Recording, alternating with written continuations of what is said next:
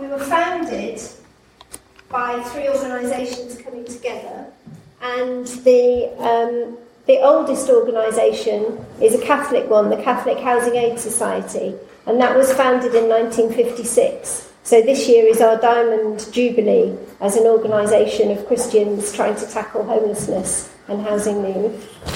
Um, what we do is we try and be a Christian voice, so that's both a voice to the sector, telling them what the churches are doing, but also a voice in churches, telling churches what needs to be done, and a voice taking the people who've got exper- lived experience of homelessness and housing need, taking their concerns up to the level where it, they need to go in order to change policy and practice to get a better deal.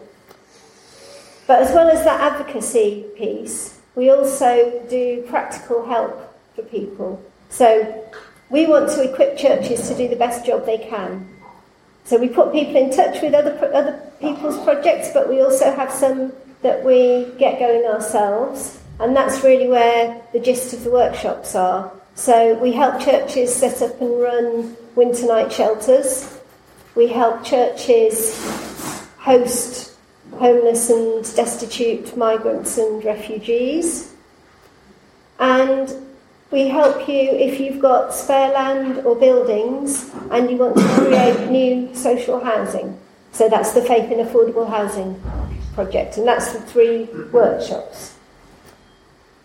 And our main campaign focus every year is Homeless Sunday, which we don't have any publicity about today. But you can make a note in your diaries that it's going to be on the 22nd, Sunday the 22nd of January next year, and the resources will be out at the end of the summer. And that's an opportunity for every church, whether it's doing something or not, to reflect on homelessness, to give thanks for the work that's being done, and to think about committing or challenging something next.